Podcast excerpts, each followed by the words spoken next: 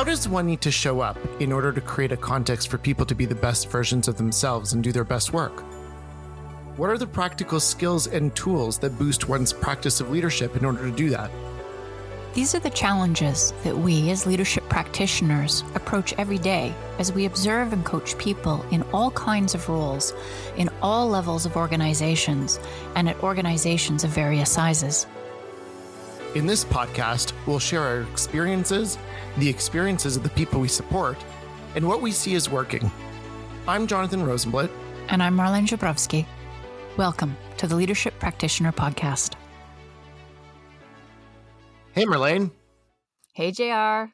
Last time on the uh, podcast, we talked about humanizing interactions, and, and we kind of summarized all that up by saying moving away from this notion of transactionality everything is about the transaction and you know getting stuff done and moving towards a space where you know you're you're focusing on that connection you're focusing on the people aspect of it right? Humans working with humans and what that looks like. And so it's especially fitting for conversations around the leadership practitioner that you know with that intention of creating context for people to be the best versions of themselves to continue down this path of thinking about what are some of those prerequisites to creating that context. So last time we talked about bringing a human aspect of it as a prerequisite. For this time let's talk about safety or more specifically psychological safety. Now of course everybody that I've talked to has a completely different definition of what psychological safety is. So I'll start off maybe by sharing what it means for me. Love to hear what it means for you. And then we go from there. For me, psychological safety means that I, I like to think about it from the positive perspective, right? So it means that your teammates are going to assume that you mean well until proven otherwise if I had to reduce it down to one line, that's what I would say safety is. Mm. For me, it's about the space given for the idea of safety.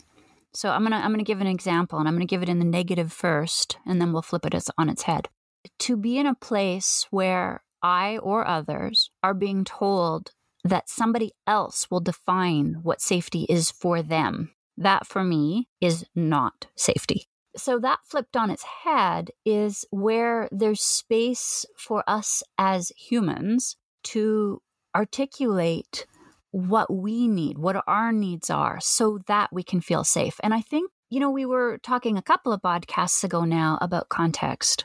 And so for me, it isn't an absolute fixed thing. So I wouldn't say these are the absolute conditions I would need in order to feel safe. It's variable. And in certain contexts, I'm going to have a lot more latitude. And in other contexts, I'm going to have a lot less. Like, for example, if I'm in an organization that's telling me that it gets to define my conditions of safety, then I'm going to actually probably have a much narrower definition of what constitutes safety. There's going to be a kind of retraction. I also notice that in myself, it shifts over time. So, uh, what might be in the same place with the same people safe if what just happened to me 10 minutes before I walked into that room, as if, I'm saying walk into that room as if in the last two years we've walked into a room, but before I've come into a particular context, a virtual room, it works. Right. If I've just come from a context where, for example, I wasn't feeling particularly safe, or I was witnessing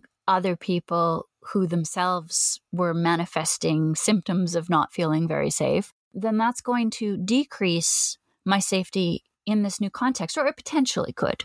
It would be easy for me to bring that with me. So I always make the assumption when I'm talking with people that that might be going on for them too. So it might be changing over time depending on where they've just been or where they might be going. And it's certainly contextual in terms of that space that they themselves feel they have available to define what it is because it, it, at the heart of it there's some sense of autonomy there's some sense of well i mean we, we could look at it in terms of like the scarf model mm-hmm. from uh, david rock and the uh, neuro uh, leadership institute exactly so the status is in place the certainty is there the autonomy is there the relatedness is there the fairness is there And different people are going to need different aspects of that. But there, I mean, there are a lot of models for safety. Amy Edmondson's model. Yeah, from uh, Fearless Organization. Mm-hmm. That certainly colored our thinking in our framework. And since you mentioned it, let's dig a little bit deeper into that one because in the research that Amy did, it came down to understanding that there's three activities that often happen in order to create safety. Now, how they're defined in each context is a little bit different, but ultimately the activities are the same, similarly to how the leadership practitioner framework, a way of thinking, not necessarily a prescription. And so we actually used some of that research that was done there to really build safety into the framework. And all of that is because if we think about the intention of the leadership practitioner, right? That that if we come back to someone who is exemplifying showing up as a leadership practitioner and truly creating that context for people to be the best versions of themselves and doing their best work, then at least to me, that safety is a prerequisite. Like it must be there in order to enable all of that to happen. And so the practices then that make up the framework, the leadership practitioner framework, sort of bring all of that embedded in. And it really stems from some of Amy's research around activity number one of setting the stage, which in our case of the leadership practitioner framework is around the intention the intention behind an interaction that you're going to, or the intention behind an activity that you're about to partake in. The second activity was around inviting engagement and what that looks like. Again, whether it's exploring curiously or sharing information. Responding productively was the third one. And we've kind of built that into you thinking about your responses versus your reactions. I think the easiest way to start thinking about how safety is sort of built in and and how you can as a leadership practitioner make it a prerequisite is by seeing how safety is built into each one of the practices of the framework. So when we go to the framework and we look at shift mindset, what do we see when safety is present? Well, we see we've created a context where people are, in fact, best equipped to shift their mindset we know we've got lots of, of data out there that tell us that when we're we're not feeling safe, we don't have the big vision. We don't have the, the thinking about possibility. And so when we do, then shifting mindset becomes something that's actually possible. I'm remembering an example that I had actually in in a coaching session where you know, we were talking about what we were talking, and we had gotten to the point where I was asking the coachee at the time of what would change. You know, as as a means of kind of continuing forward, as that kind of forward movement to towards action. And I'm observing the coachee just kind of staring at me and not really knowing how to even start thinking about things, right? So this idea even of of shifting the mindset wasn't even possible because when the coach was thinking about the situation that was that was the challenge, it didn't feel safe. So it actually blocked the coach's ability to think period let alone think of moving forward or think anything like that so my asking of hey like how would you shift your mindset the only time where I we were able to get somewhere where I actually got a response from the coachee was when we brought that safety into the space. Granted, in our conversation, I asked the coachee at the time, it's like, okay, so how could you bring that back to the situation that you're working with? And he said to me at the time, he's like, you know, I would feel very safe to be able to shift my mindset to something is that if I happen to get the wrong shift, nothing bad would happen to me, you know? So it, that's to me, that's an example of when you're bringing the safety in, it enables you to what you were saying, shift that mindset, right? Because it, it's a thinking process. You need to be able, it, it needs to be able to be okay to potentially get the wrong shift and then come back to it and see, okay, well, cool. What else could it be? And when we're talking about inner practices, it's really brought to the surface in that example that you're giving. And to be clear, that's an example that anyone coaching has probably encountered many, many times. It's it's a common mm-hmm. pattern where the person we're working with is blocked because of fear. And the fear is not always external. The fear is sometimes internal. And it's about what do they need to do in order to give themselves permission to make mistakes? What do they need to do in order to give themselves permission to try something and have it not work perfectly? Mm-hmm. And so often in that relationship with like where I'm working in that leadership context of trying to create the conditions for somebody to show up as the best versions of themselves, often it's an iterative practice where we literally are practicing allowing themselves to quote unquote fail. I say quote unquote because eventually they come to the discovery that it's only by giving themselves permission to try things and have some work and have some not work that they are literally giving themselves the space they need in order to make change happen. And that space requires the safety to do so. Right. And that safety comes from the relationship where, um, like I'm thinking in your example, you asked that person and you did some exploration with that person as to what they needed in order for that to be there for themselves. And so that is something that you're investing in. You're taking time and energy to to make sure understanding that from one person to the next it's not going to be the same. And then there's also that external element where people often are thinking about the safety that they need from the external world. And then it's like, well, what can they do in order to create that for themselves? But it's interesting to me how so many times when working with people, they begin sort of focusing on the external, but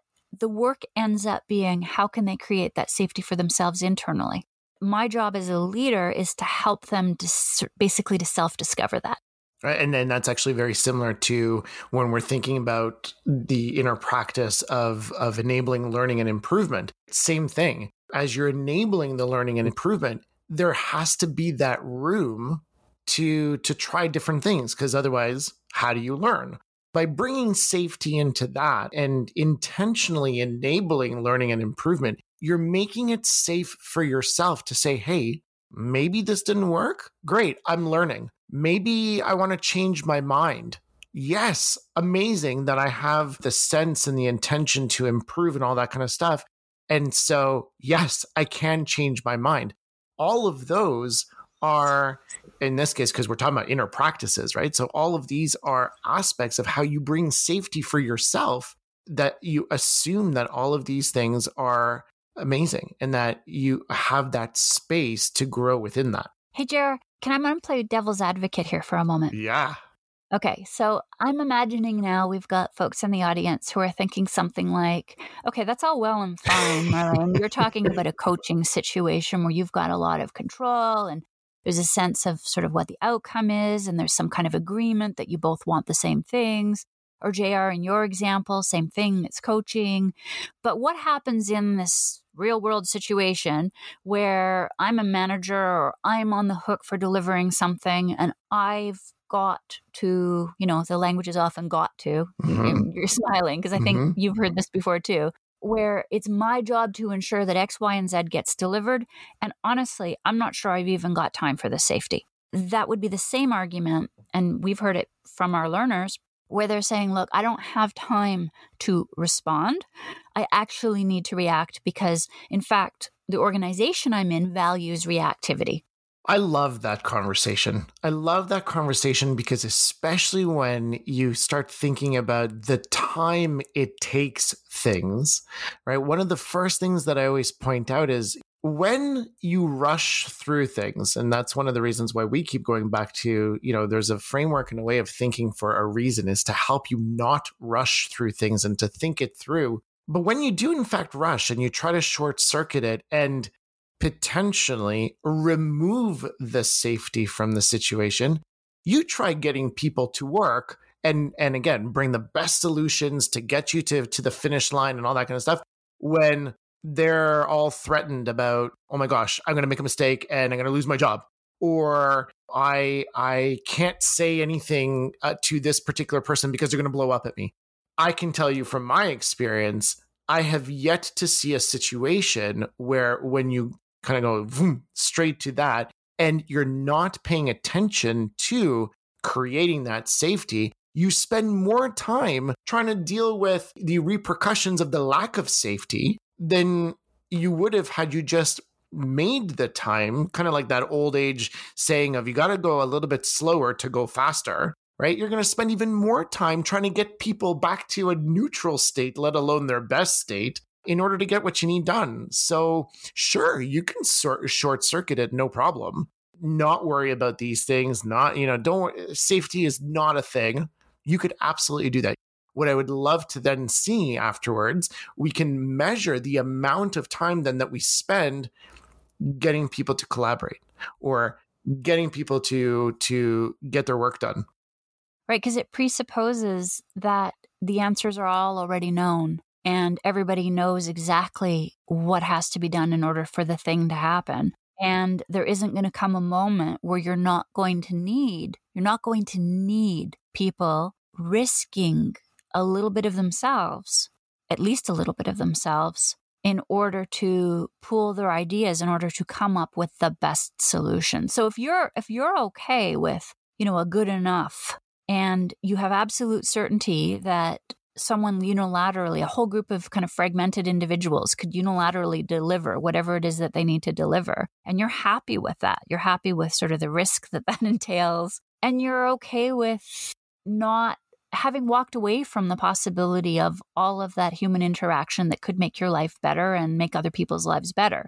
Well, then we actually don't have anything to add to that. But I can't think of one complex delivery that I've ever been part of where the solution wouldn't have been better for more collaboration, provided that the conditions are in place for that collaboration to happen. If that's the case too, then also ignore the previous conversation we had about humanizing things because the this notion of well i don't have time for these things because safety is very much so a human concept then we're basically saying, okay, so you know what? Don't worry about the previous episode either, because you're going straight to transactionality which is fine, except for the intention of a leadership practitioner is to create a context not where people are good enough it's to create a context where people are the best versions of themselves i'm going to slightly tweak it here and say and therefore can do their best work Right. And the time for building out that context of safety, I'm going to use the metaphor of a bank account. The time to want to draw down on your savings account is not at a moment where you haven't put anything in it. like there there has to be something to draw down on in those relationships. So that requires investing in it all along and not just, oh gee, now I need it.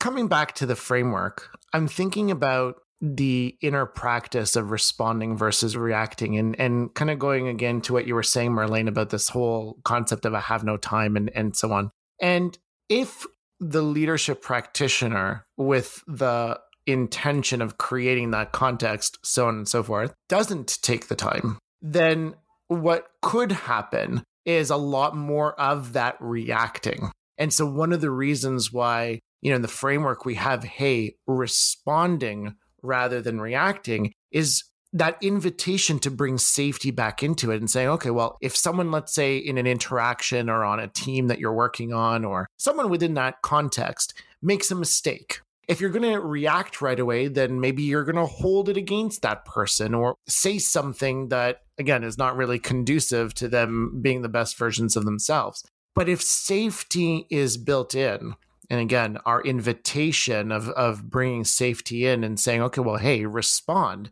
then the response here would be something like, okay, well, it, you if you made a mistake, great.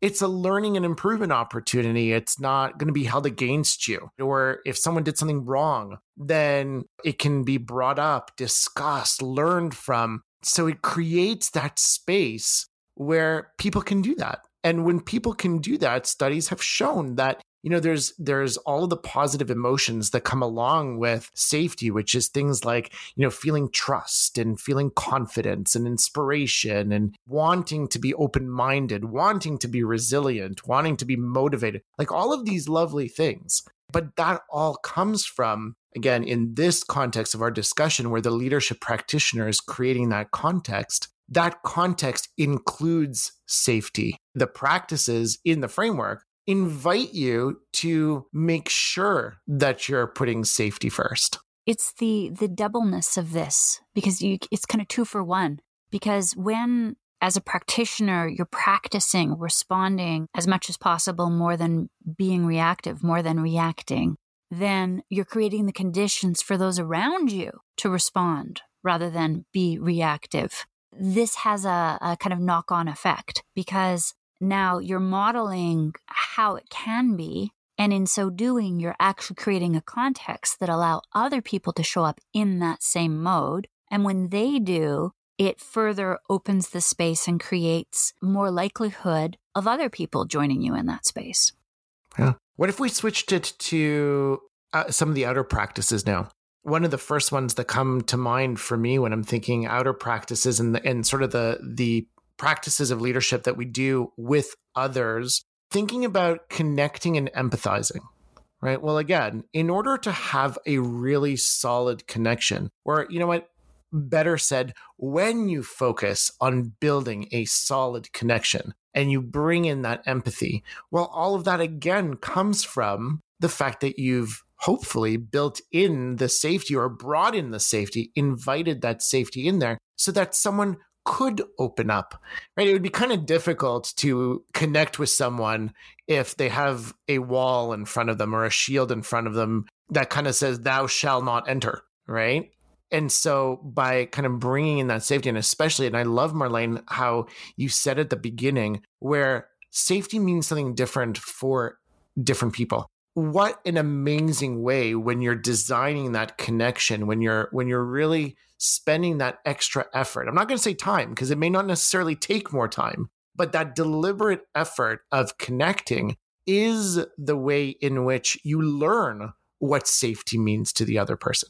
Mm-hmm. And now I think we're actually moving on to the framework piece, exploring curiously, where the act of creating the context of safety requires connecting and empathizing in order to explore curiously around what the other people around you need for, from their perspective, what safety means to them. And when you do that, it enables that group of people or the individual you're in connection with to explore curiously around the problems at hand, the, the challenges that you are trying to solve. And so the, the framework talks both about how to do it in the sense of how to create that safety and then what you can do with that safety once you've created it, which is explore curiously to really figure out, well, what are the challenges that we're trying to solve and how can we best do that? And even when you're sharing information, it's very difficult to share information when that safety doesn't exist, right? Both for yourself, uh, in that, well, okay, like if I'm going to share information, is it going to be held against me? Like, what are people going to do with that? All that kind of stuff. So that's that's some of that that going back to the inner work that you would need to do in order to shift your own mindset around all of these things to bring that safety back in right? But then now let's also look at when you're sharing information and it's safe for others in that context because you've made sure that that safety is there. Your sharing of information would be taken in the best light. Would would be um, I like always thinking about it as like a you know the difference between sharing information and someone you know responding with a and what about this right and in, in a lot of times you'll hear us or we hear each other be like oh yeah yeah that idea and this one and this one right that happens when safety is there versus oftentimes what i hear as an indicator when safety is not there where someone is trying to share information and someone within the context is either listening to interrupt i'll be like yeah but is another indication for me where it's like yeah yeah you know what like I'm just going to override what you said. And so if you think about that now, it's like, hmm, am I really going to feel like it's the conditions or or the environment for me to share information more so? Well, not really. And so it kind of just it goes both ways, right? You need the safety for yourself in creating the context. And I claim actually, because as the leadership practitioner, you've taken the time to understand how safety weaves into all of these things you're able to then bring safety into the context that you create externally when you do all of those outer practices of connecting and sharing and exploring and, and so on. Mm-hmm. You can use the framework as a kind of indicator or a litmus test. How am I doing for safety? Like in the context of what's going on here, is information flowing freely and, and being shared freely? If it's not, what does that tell me about safety? you know, both in terms of how I'm showing up for the people who I'm trying to create that context for and possibly how they're showing showing up for each other and what kind of influence might I have in shifting the context toward the agreed upon conditions that, that people I've I've now come to learn that people need in that context in order to feel safe. What can I do as a leader to shift in that direction as a way of actually increasing the flow of information, increasing the communication? So it, it can be used as a litmus test and it is actually a mechanism or a check, not, not a checklist, but a, uh, I'm thinking of checklist here in the sense of like a pre-flight check. you know, like, you know, the, the things you have to make sure are in place before you leave the ground. So it's the, have I done these things? And then in what way have I done these things? Have I done it in a way that boosts safety or diminishes safety? As measured by the behavior and the way that other people in that context are able to show up.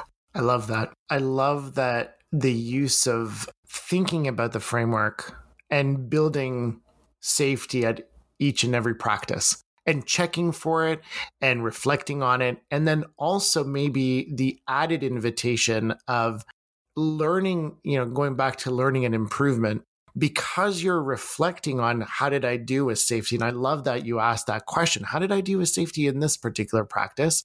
Asking that question can then also lead to the next question that you might ask yourself, which is the next time I have an intention to create a context for people to be the best version of themselves, how can I bring and build up safety even more? Mm, and when you are able to do that, that's probably a, a beautiful tell that you are creating a context of safety for yourself. Yeah. Because you're able to look at places where, I mean, let's face it, anytime I've gotten feedback that I've created the conditions where the people around me have not felt safe, it is a tough moment as a leader to go, wow, at least they feel safe enough to tell me that they're not safe. Yep.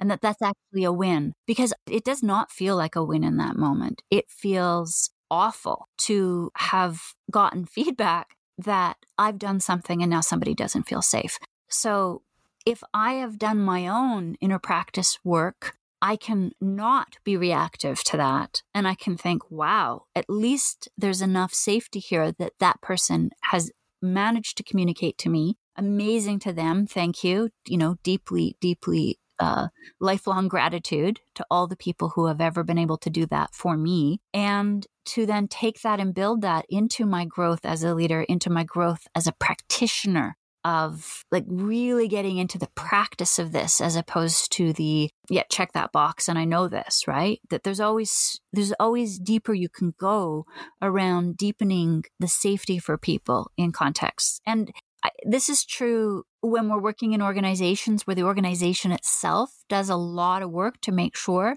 that there's safety, sort of overall. And this is true in organizations where that definitely is not their priority. I would say, though, in both contexts, it's equally important. And then there's one more context in there, actually, maybe even taking it outside of the organization to say that the reason why we put such an emphasis on building safety in, into each of the practices of the framework is to enable safety where the organization may or may not support it or may or may not at that broader level build it in. And so, as a leadership practitioner, you have the ability to bring that safety and make it explicit in the context rather than either inheriting it from the organization or just having it implicitly just be there but not specifically or not in the in the language that we use not intentionally brought into the space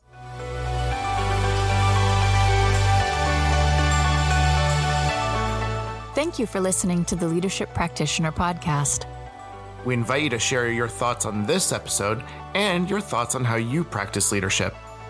Join us in the Leadership Practitioner Connection, our community of like minded practitioners who aspire to create a context for people to be the best versions of themselves and do their best work. You can find it at leadershippractitioner.org/slash connection.